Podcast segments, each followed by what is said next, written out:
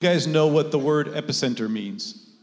A couple of people raise their hand, right? The, an epicenter, right? There's a couple of different definitions. The one that I'm the, that I'm really trying to, to latch onto for our time together today is it's it's a focal point for activity. An epicenter is is kind of the it's got a little bit of gravitational pull to it, maybe, mm-hmm. right? If it's that thing that pulls your eyes to. It's a center of activity. So we're going to be in Revelations two, Revelation two through five today. Uh, and uh, what we find in this text is a lot about worship. Um, so it's going to be a different sort of week than normal. Uh, Lucian and I and Eloah are going to have a little interaction. We're going to be your tour guides through the through this idea of worship as brought to us in Revelation uh, two through five. And what I want to do is open a fresh conversation in your mind about why we do what we do, why we come together and sing, why worship needs to be more than just a part of what we're doing here on Sunday morning.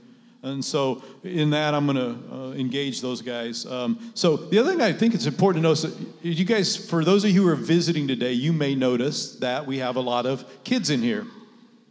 And you may say, why do you have kids in worship? Because in a lot of churches that I know of, that's a separate thing, right? From the very beginning, the kids are out, you know, are, are out out there, in, or in their classrooms, or or they separate the uh, teens from the adults. But we don't do that here. We're very intentional uh, about having the kids in worship with us. Anybody think about why we do that?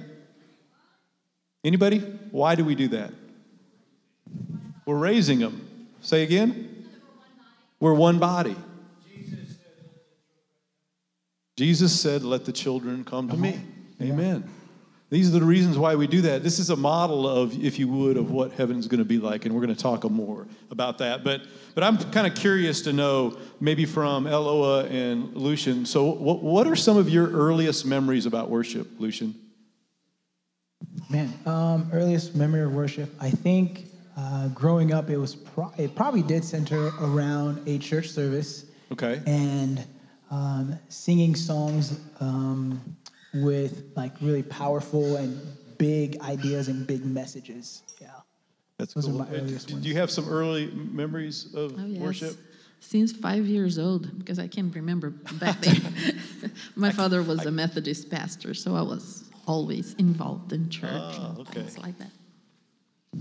Since you were five years old, I don't well, have. I can't remember anything from no, five, five, years, years old. old. I, I, still remember a gift from Christmas. So. Oh, okay. Wow. okay. Okay.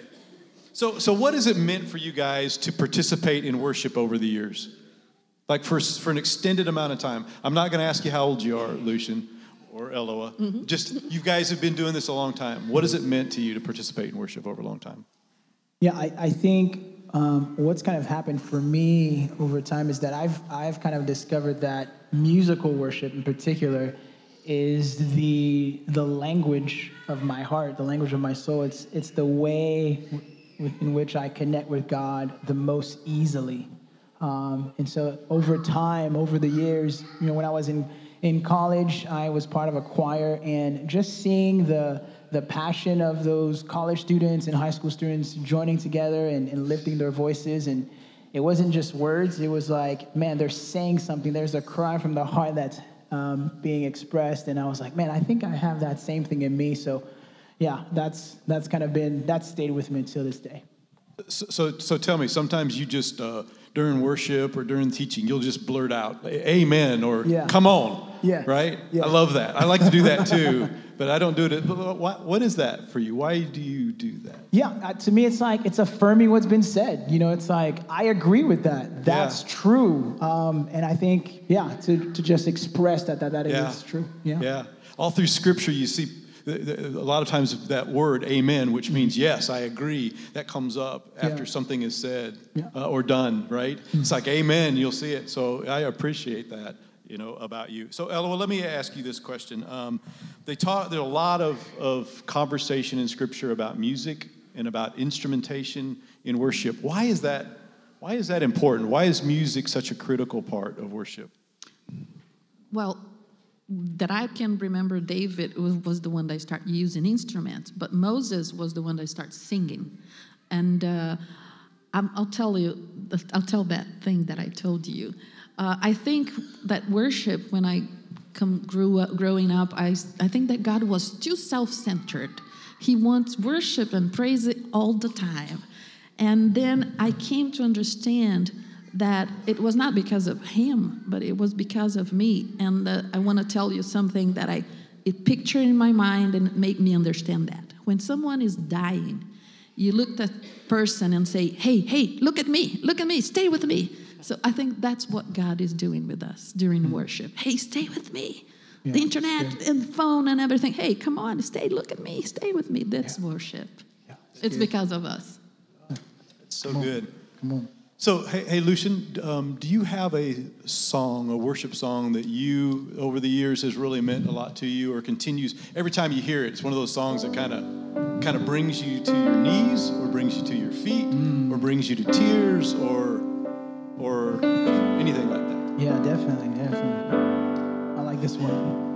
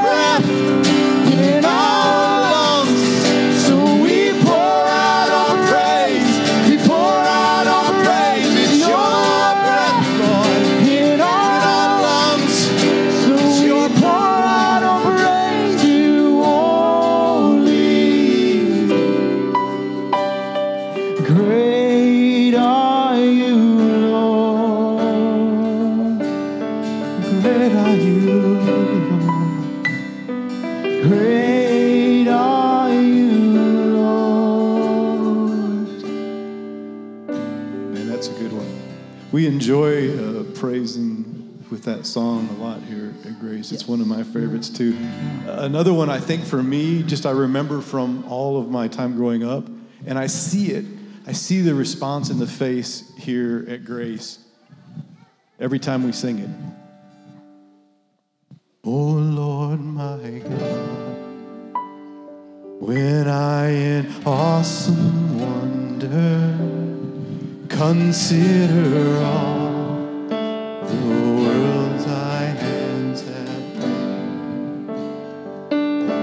I see the stars, I hear the rolling thunder, thy power throughout the universe displayed. Then sings my soul, my Savior God, to thee. How great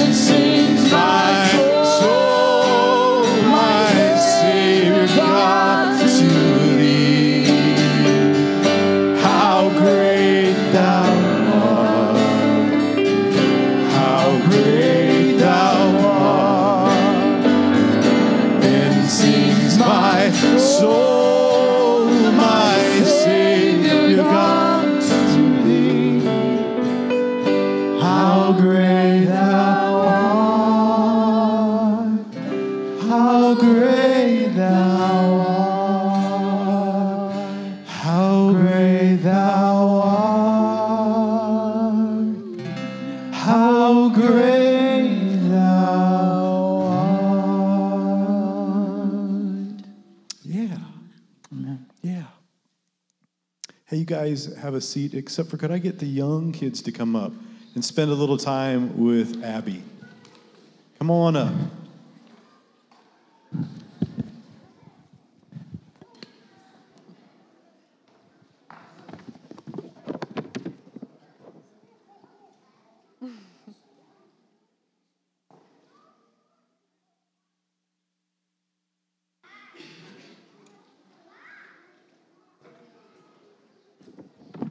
Need a bigger carpet soon. We will need a bigger carpet. That's cool. All right, good morning. Morning. Thank you, girls. Let's try it again. Good morning. All right, much better. Have you guys ever gotten a special letter? Yeah? A couple times? Who was it from? The mailman. The mailman. Excellent. Your Mimi got you a letter? Maybe a letter from an old friend. Have you guys ever gotten a letter from an old friend? Do you guys ever have pen pals? Do you all have pen pals anymore? Okay, okay, some people do. Excellent. Well, today we're going to learn about special letters to the church in our classes today. So I have, since you guys are all our church, I brought special letters for each one of you guys, okay? So I'm to pass this around, and you guys pick out a letter.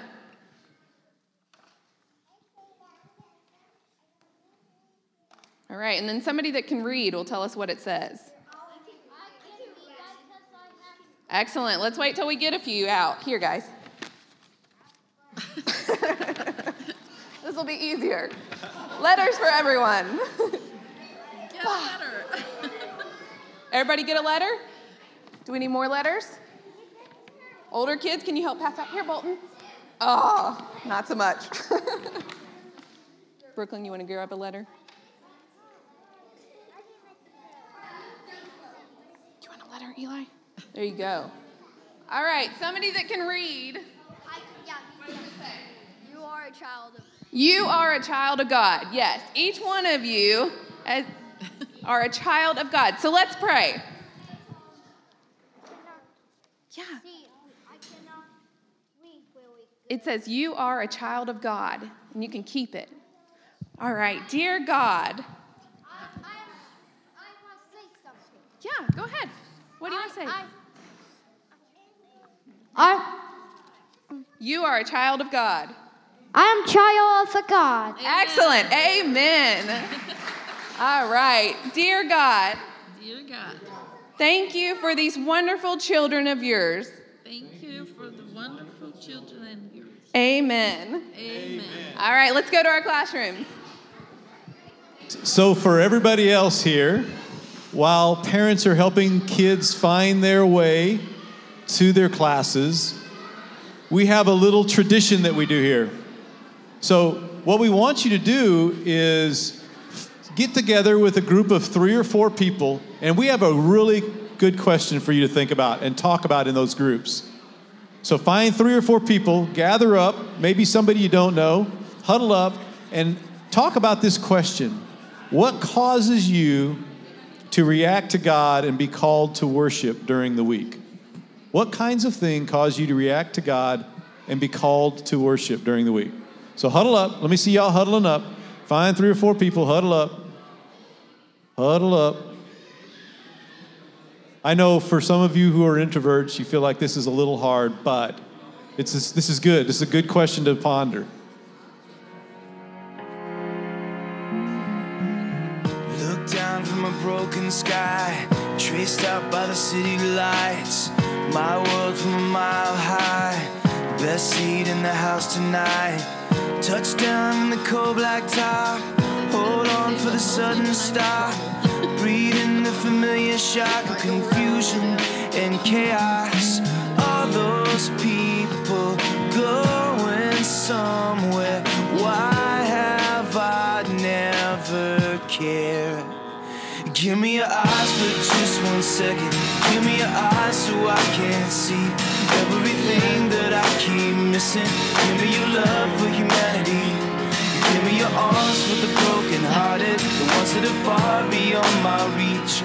Give me your heart for the ones forgotten. Give me your eyes so I can see. Yeah. Yeah. Yeah. Yeah. Step out on a busy street, see a girl and our eyes meet. Does her best to smile at me, to hide what's underneath. There's a man just to her right, black suit and a bright red tie. Too ashamed to tell his wife he's out of work, he's buying time. All those people going somewhere. Why have I never care. Give me your eyes for just one second. Give me your eyes so I can see everything that I keep missing. Give me your love for humanity. Give me your arms for the brokenhearted, the ones that are far beyond my reach. Give me your heart for the ones forgotten. Give me your eyes so I can see. Yeah, yeah, yeah,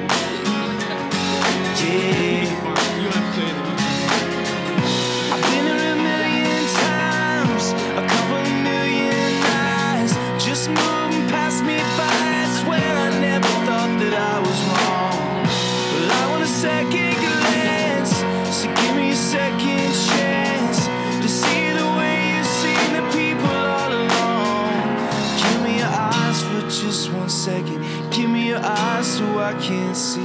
everything that I keep missing. Give me your love for humanity. Give me your arms for the brokenhearted, the ones that are far beyond my reach. Give me your heart for the ones forgotten. Give me your eyes so I can see. Give me your eyes. Lord, give me your eyes so I can see everything that I keep missing. That I keep missing. Give me your heart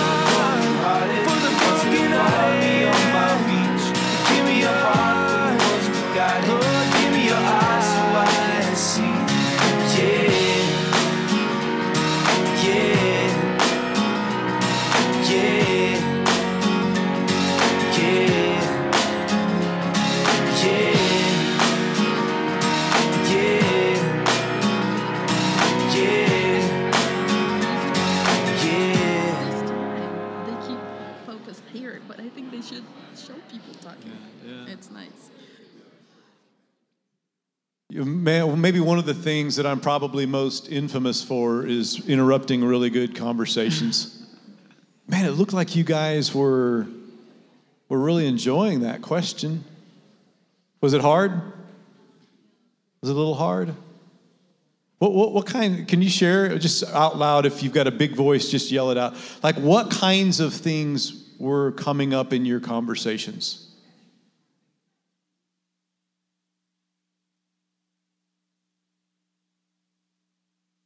Okay.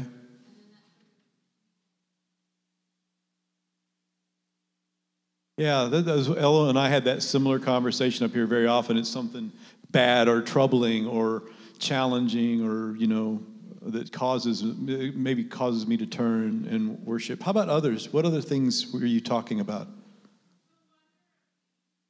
Yeah, wonder of nature. Mm-hmm. All the way back from Stacy in the back booth. Oop, working our slides today. Go, Stacy. Yeah, the wonder of nature. That's one that usually catches me too. Sometimes I'll just stand there and stare. How about others? Stillness. Stillness. Say more about stillness. Okay. Yeah, sort of when you let your mind and your body quiet down a little bit. That's good. That's good. Any, anybody else have another? What about where, where do you find that you think you should be worshiping and maybe you lack it lacks a little bit as you're making your way through the week?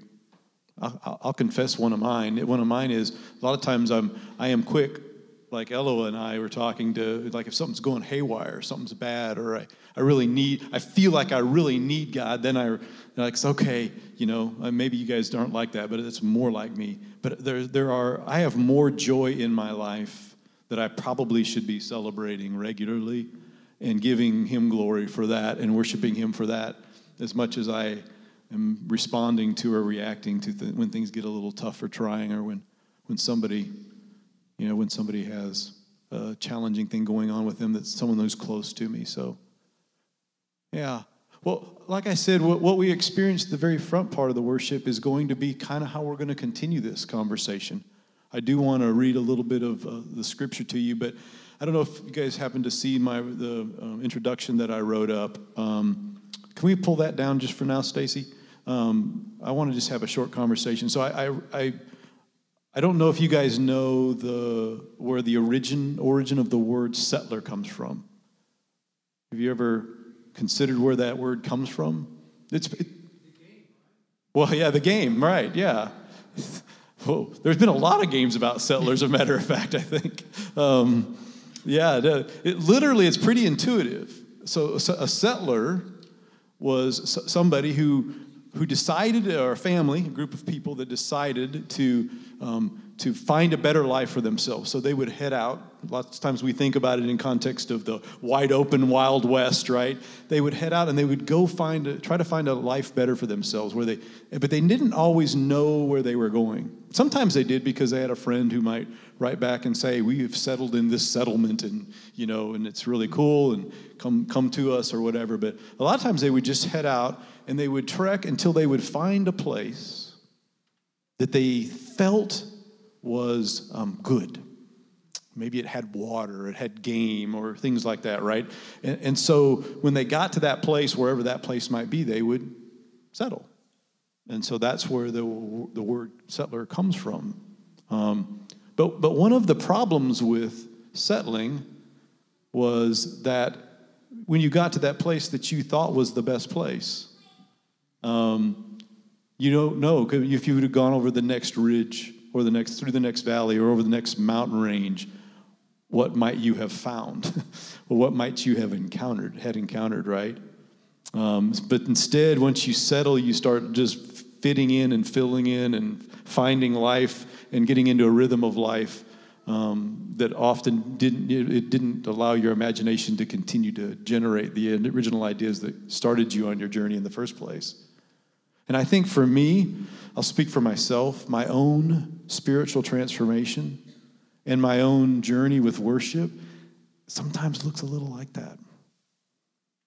You know, I get to this place where I just start settling. I'm just in this rhythm, this routine, and I'm not really, um, I don't really have an imagination. And so I, I, I want to today challenge us in, to rekindle maybe um, to refresh our concept of worship, of who God is, of how vital He is for us as Christians, as believers, in order for us not to find ourselves um, settling. Yeah. So, uh, this quote I found super interesting from, uh, from Eugene uh, Peterson.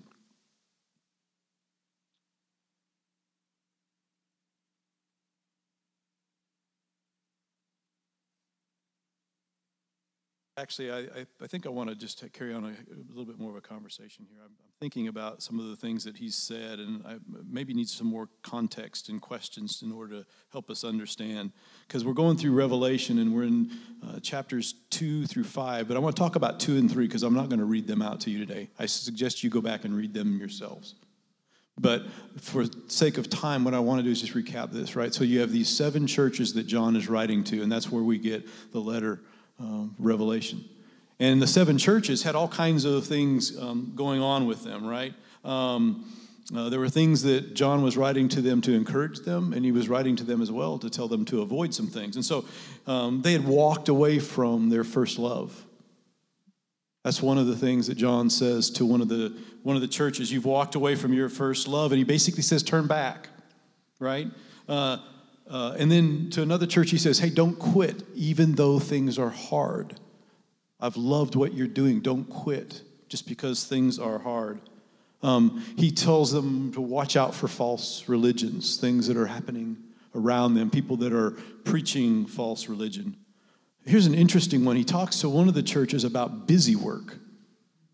Um, busy work being um, maybe another way of saying it is sort of this mindless, heartless, uh, passionless procession of activity, right? A lot of times we do things and we, without necessarily considering uh, the worship part of those that doing, that, that just makes it busy work.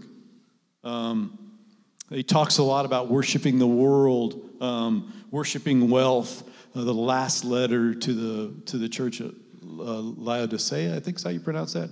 It was really pointed. And a lot of times when I read that letter, that portion of the letter, I think of us. I think of us in America. You know, like we could be the point of that letter. Uh, but with each admonition um, and series of encouragements, uh, he ends his conversation with this Are your ears awake? Listen. Listen to the wind words, the Spirit blowing through the churches. What is this? What is he saying? What is John in, encouraging here? Lucian, do you have an idea what he might be encouraging here when he says that? Yeah, I, I think maybe one of the things he might be encouraging us to do is to be aware that God is among us and He's moving. His Spirit is at work, and if we're if we're paying attention, um, then we can actually um, respond appropriately to what He's admo- admonishing us to do. Those words, are your ears awake? Listen, listen to the wind words, the Spirit blowing through the churches. What is The first thing that came to my mind is listen to the wind. Mm. I don't. When it, when I listen to the wind, it's a storm. so, and the fact, the second thing is that the, the Holy Spirit is still here. The Holy Spirit still speaks to us, and we must pay attention to understand what He's saying. Yeah, the fact that it's blowing through the churches too gives me this sense that there's a commonality among churches in the spirit that we share, right? As the wind is blowing, but he's saying, "Listen, listen." By the way, in the in the message version, the wind words are capitalized, so it's listening listening to the words, um, you know, from God. Um, so, so, so now this great quote from Eugene Peterson The act of worship rehearses in the present the end that lies ahead. Heaven is introduced into the present. It also conserves the past and so acts as a stabilizing force, but its dynamic function is anticipation, a community planning its future in light of its charter. So, this is from a book that he wrote called Reverse Thunder. So, what is this idea of rehearsing in the present the end that lies ahead? What does that mean? Yeah, I think part of what I I think about when I think about that is that um, something that we're anticipation, anticipating as people of God is that anticipating being with God without any restrictions, without any um, anything hindering us, and being able to be with Him and to worship Him. And so that sense of anticipation, what we're experiencing right now, is a glimpse of what we will experience and enjoy with God, with Him in the future. Yeah. We arrived here at church at 8:30 to rehearse for the worship time that we have one hour. But our lives should be a rehearsal every day, every time for what is waiting for us up there Come on. or somewhere. Yeah, when we read through the chapter, um, chapters four and five, I want you guys to be, and I'm going to do this for you, but I want you to be mindful of the fact that what we read is going on right now. Yeah. It's going on every moment of every day. And we are, in many ways, as we come together and do this, we are rehearsing that, right? What is it, in what ways does it conserve the past, like worship itself? How does it conserve the past and act as a stabilizer? Yeah, I think maybe in terms of conserving the past is uh, what what came to mind is how whenever God spoke to to many people in the Bible in the Old Testament, He would remind them that He's the God of their fathers. Like I'm the God who has provided, who has been present, who has made Himself known to your father, your grandfather, your great great grandfather, and I'm I'm He. Uh, I'm, I'm, I'm that same God that is coming to you and that is engaging with you.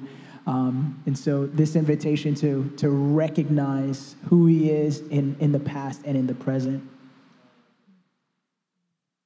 You know, any thoughts about con- conserving the, how does it conserve the I past? think I think if you want to know where God is taking you in the future, you have to look to the past, and you have to remember what He has done already, so you're gonna understand where He's taking you. This, I- I like that. Even though it's- it reminds me, though, too. I mean, like when I thought about this and dwelled on it a little bit, for me, when I sing something, I remember it. Matter of fact, if you look at you know the Psalms and things like that, a lot of them were written in music to be to put to music. Why? So that we can preserve the past, right? So we can conserve that, so that we can understand it. And so, I don't know that for me that works because I can sing, I can sing scripture songs or sing sing scripture back to God, and it helps me to be reminded of Him. So worship um, does that for me.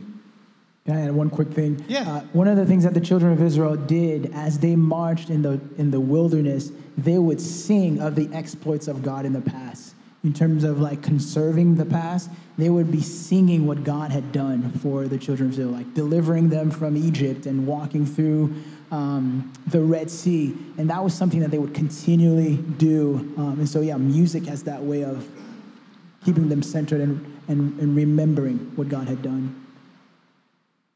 Yeah, another quote, um, or one of the things that came out of their of that book, um, Reverse Thunder, that I thought was great.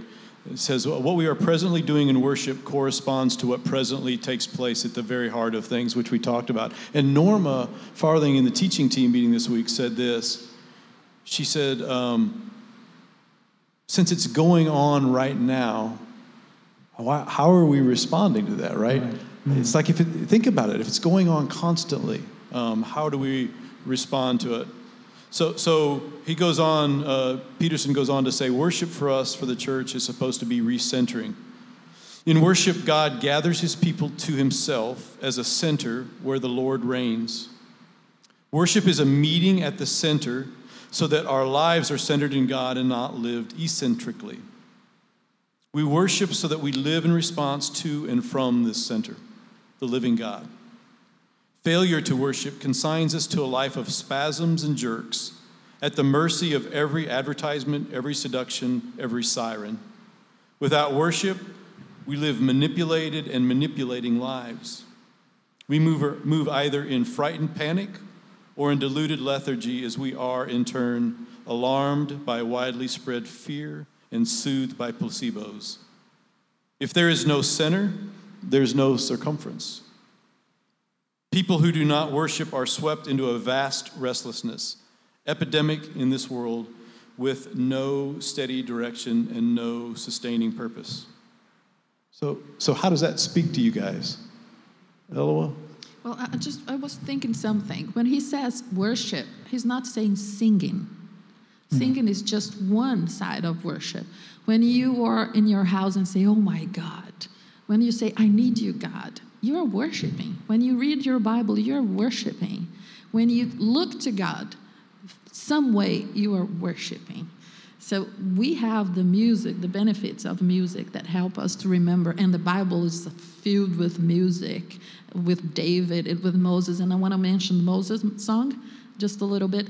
In Exodus, it, it has the, the first song that God gave to Moses. It was a long song. It's the whole chapter, probably two chapters of us, one song.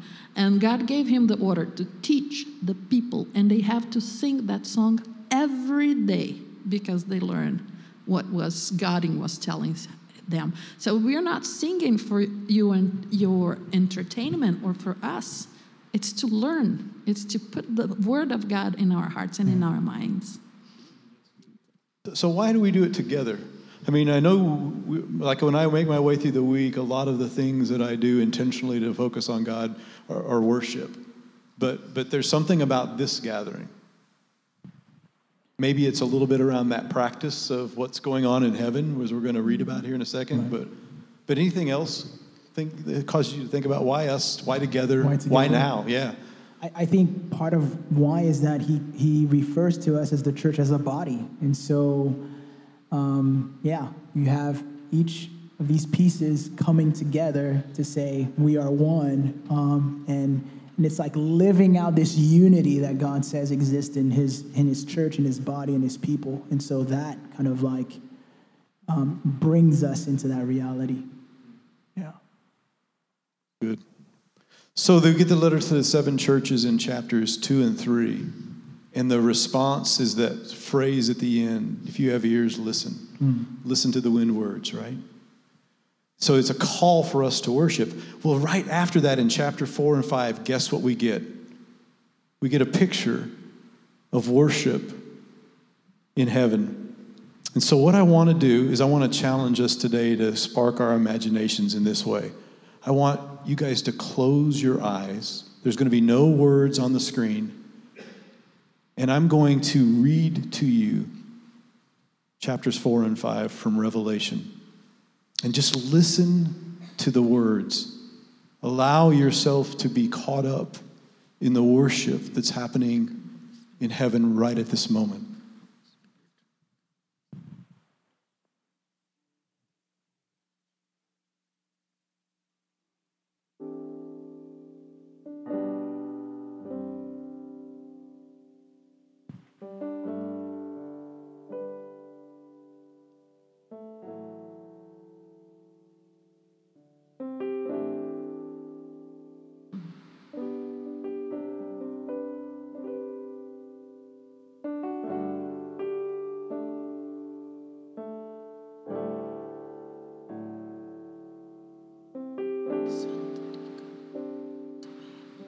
Then I looked, and oh, a door open into heaven.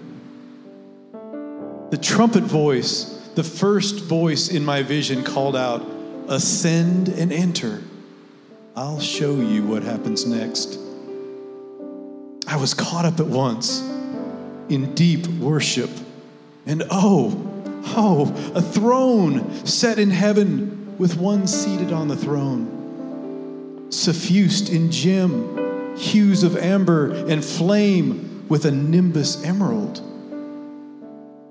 24 thrones circled the throne with 24 elders seated, white robed, gold crowned, lightning flash and thunder crash pulse through the throne and from the throne. Seven fire blazing torches fronted the throne. These, these are the sevenfold Spirit of God. Before the throne, it was like a clear crystal sea. Prowling around the thrones were four animals all eyes, eyes to look ahead, eyes to look behind. The first animal, like a lion, the second was like an ox. The third, the third had a human face. The fourth was like an eagle in flight. The four animals were winged, each with six wings. They were all eyes, seeing around and within. And they chanted night and day, never taking a break. Holy, holy, holy is God our Master, sovereign, strong, the was, the is, the coming. Every time the animals gave glory and honor and thanks to the one seated on the throne, the age after age living one, the 24 elders would fall prostrate before the one seated on the throne. They worshiped the age after age living one. They threw their crowns at the foot of the throne, chanting, Worthy, O Master, yes, O God, take the glory, take the honor, the power. You created it. It was created because you wanted it. The lion is the lamb. I saw a scroll I saw a scroll in the right hand of the one seated on the throne. It was written on both sides, fastened with seven seals. I also saw a powerful angel calling out in a voice like thunder. Is there anyone who can open the scroll, who can break its seals? There was no one. No one in heaven, no one on earth, no one from the underworld no one able to break open the scroll and read it. I wept and wept and wept that no one was found able to open the scroll, able to read it. One of the elders said, Don't, don't weep. Look, the lion from tribe Judah the root of David's tree has conquered. He can open the scroll, he can rip through the seven seals. So I looked, and there, surrounded by throne animals and elders, was a lamb, slaughtered but standing tall. Seven horns he had, and seven eyes, the seven spirits of God sent into all the world. He came to the one seated on the throne, and he took the scroll from his right hand. And the moment he took the scroll, the moment he took the scroll, the four animals and 24 elders fell down and worshiped the Lamb. Each had a harp, each had a bowl, a gold bowl filled with incense, the prayers of God's holy people, and they sang a new song. Worthy, oh, worthy. Take the scroll, open its seals, slain, paying in blood. You bought men and women you bought them back from all over the earth. You bought them back for God. Then you made them a kingdom. You made them priests for our God, priest kings to rule over the earth. I looked again. Oh my. I heard. I heard a company of angels around the throne, the animals and the elders 10,000 times 10,000 their numbers. Thousand after thousand after thousand in full song. And they were singing, The slain lamb is worthy. Take the power, the wealth, the wisdom, the strength. Take the glory, the glory, the blessing. Then I heard every creature in heaven and earth in underworld and sea join in. All voices in all places singing to the one on the throne, to the Lamb, the blessing, the honor, the glory, the strength for age after age after age. The four animals called out, Oh, yes. And the elders fell to their knees worshiped.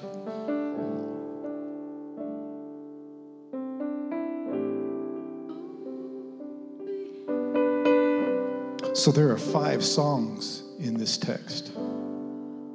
The first one is a song of adoration. It comes up in, immediately in verses 6 through 8, and it says, Prowling around the throne were the four animals, all eyes, eyes to look ahead, behind. They were looking in both directions, and they were winged, each with wings, but they all were uh, chanting together, night and day, never taking a break. And they were saying this Holy, holy, holy is God our Master, sovereign, strong. The was, the is, the coming. So, you know what I'd like to do? Let's sing that. It's a variation of it that we know, but let's sing that.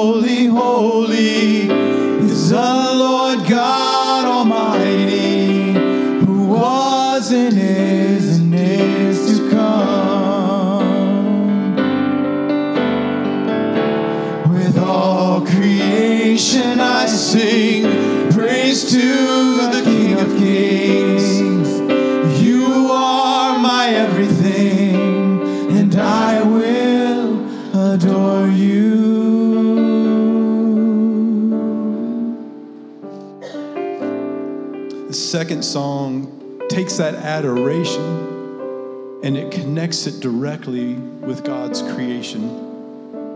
When it says this, every time the animals gave glory and honor and thanks to the one seated on the throne, the age after age living one, the elders would fall prostrate before the one seated on the throne and they worshiped the age after age living one. They threw their crowns at his feet, saying, Worthy, O Master, yes, O God, take the glory, the honor, the power. You created it. You created it. It was created because you wanted it. The lion is now the lamb.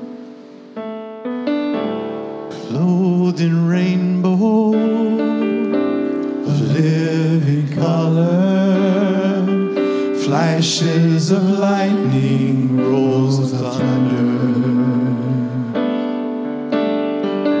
Blessing and honor, strength and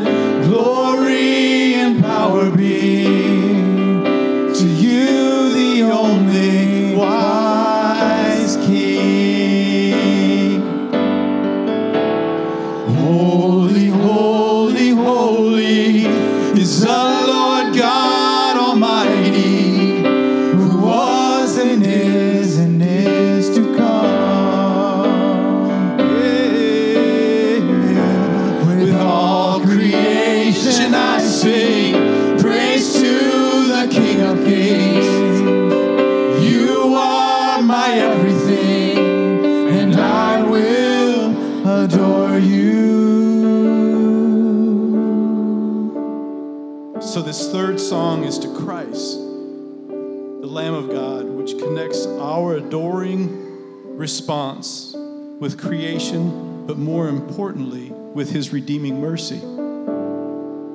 This is where we're truly invited into full participation. That's where Skip is invited into full participation, and Stephen, Leslie, Tim, Lindsay, we're all invited in because of his redeeming mercy, right? And so the, uh, they look up, right, and there's these spirits um, of the animals and, and the elders, and they're, they're all falling down and they're worshiping the Lamb and they're singing, Worthy, take the scroll, open its seals, slain, paying in blood, you bought men and women. Bought them back from all over the earth. You bought them back for God. Ah, but you didn't stop there. You bought them back, then you made them a kingdom, priests for our God, priests, kings to rule over the earth.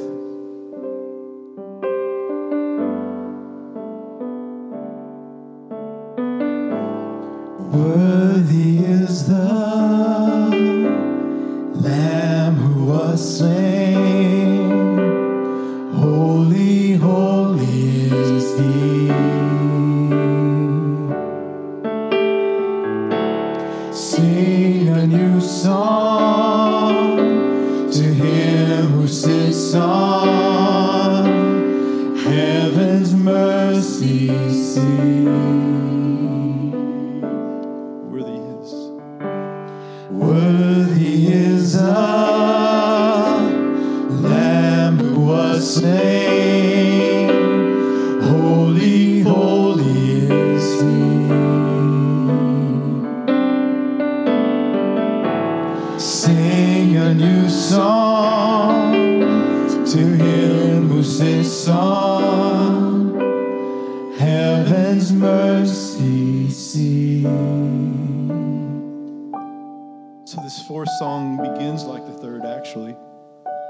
Accompanied by an unaccountable number of angels, or an uncountable.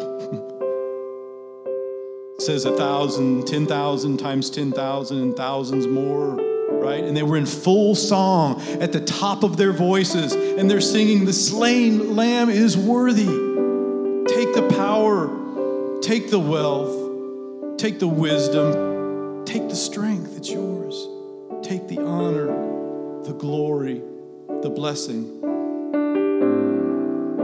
The honor, the glory, and the blessing.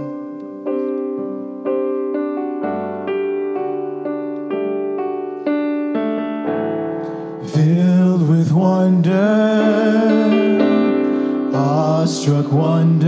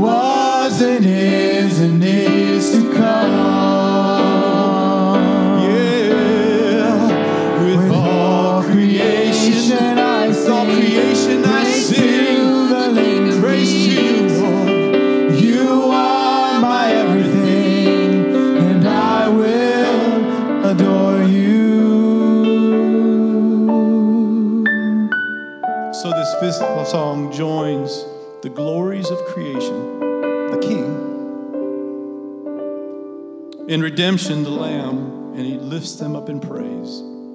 It enlists the voices of all creatures, all angels singing as one. When it says this, I, that, then I heard every creature in heaven and, and, and earth, in underworld and sea, join all, in all voices, in all places, singing to the one on the throne, to the Lamb, the blessing, glory, the strength for age after age. You know, let's just take that first line to the one on the throne, to the Lamb, be the glory. Say that with me. To the one on the throne, to the Lamb, be the glory. To the one on the throne, to the Lamb, be the glory.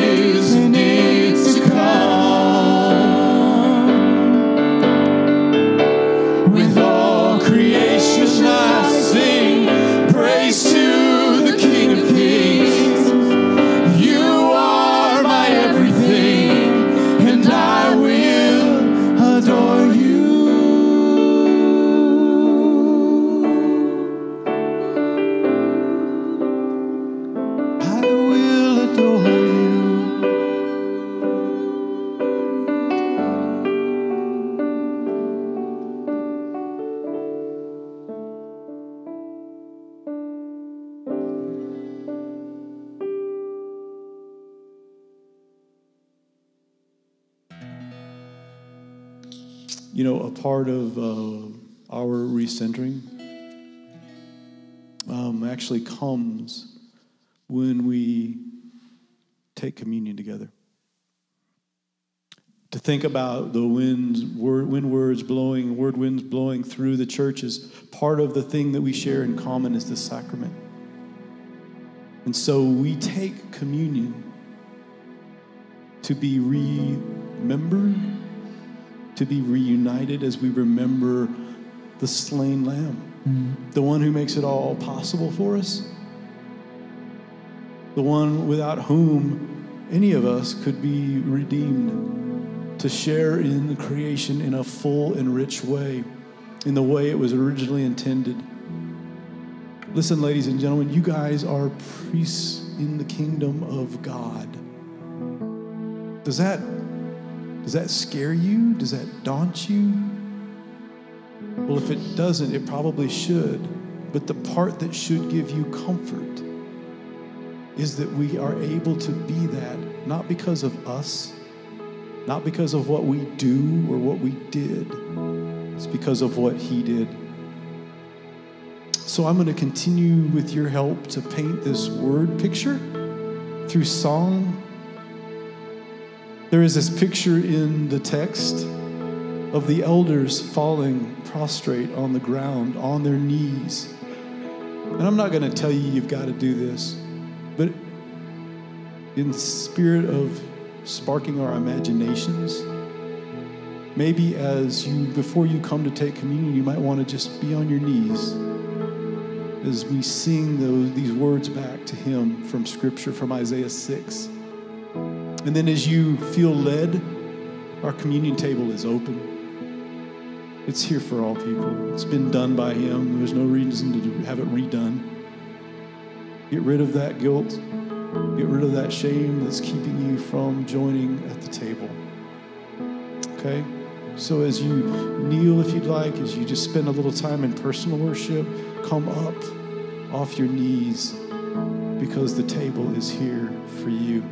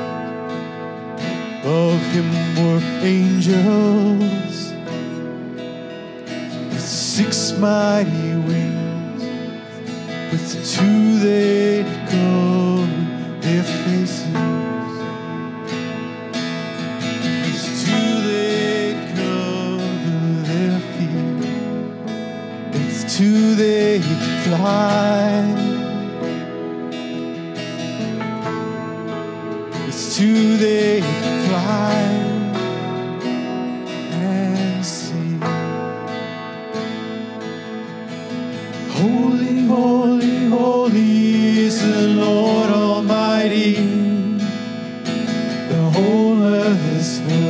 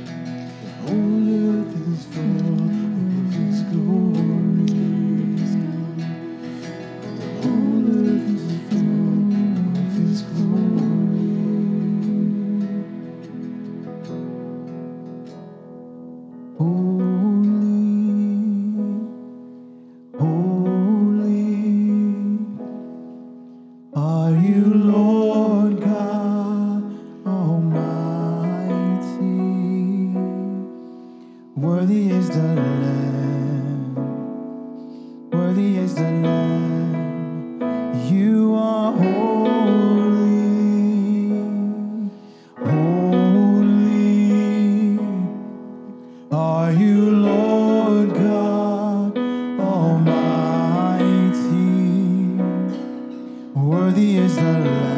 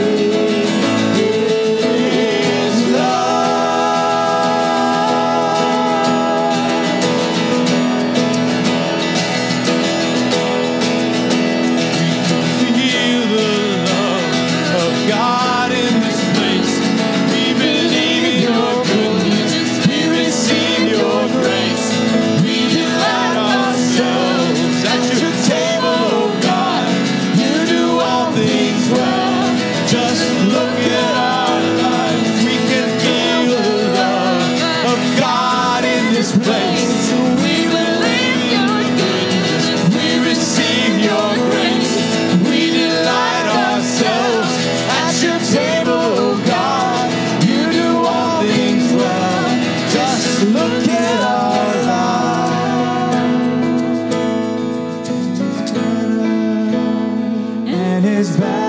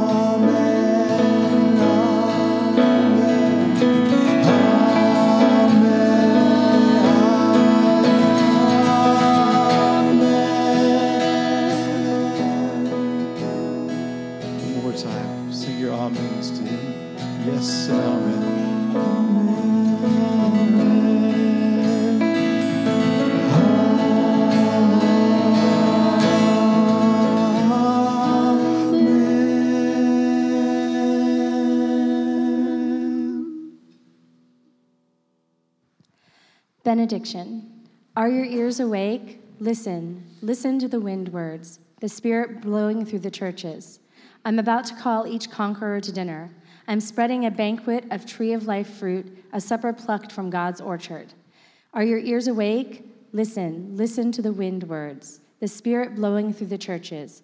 Christ's conquerors are safe from devil death.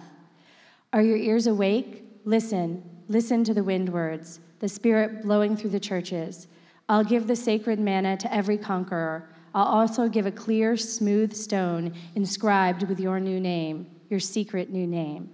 Are your ears awake? Listen, listen to the wind words, the Spirit blowing through the churches. Have a great Sunday, everyone.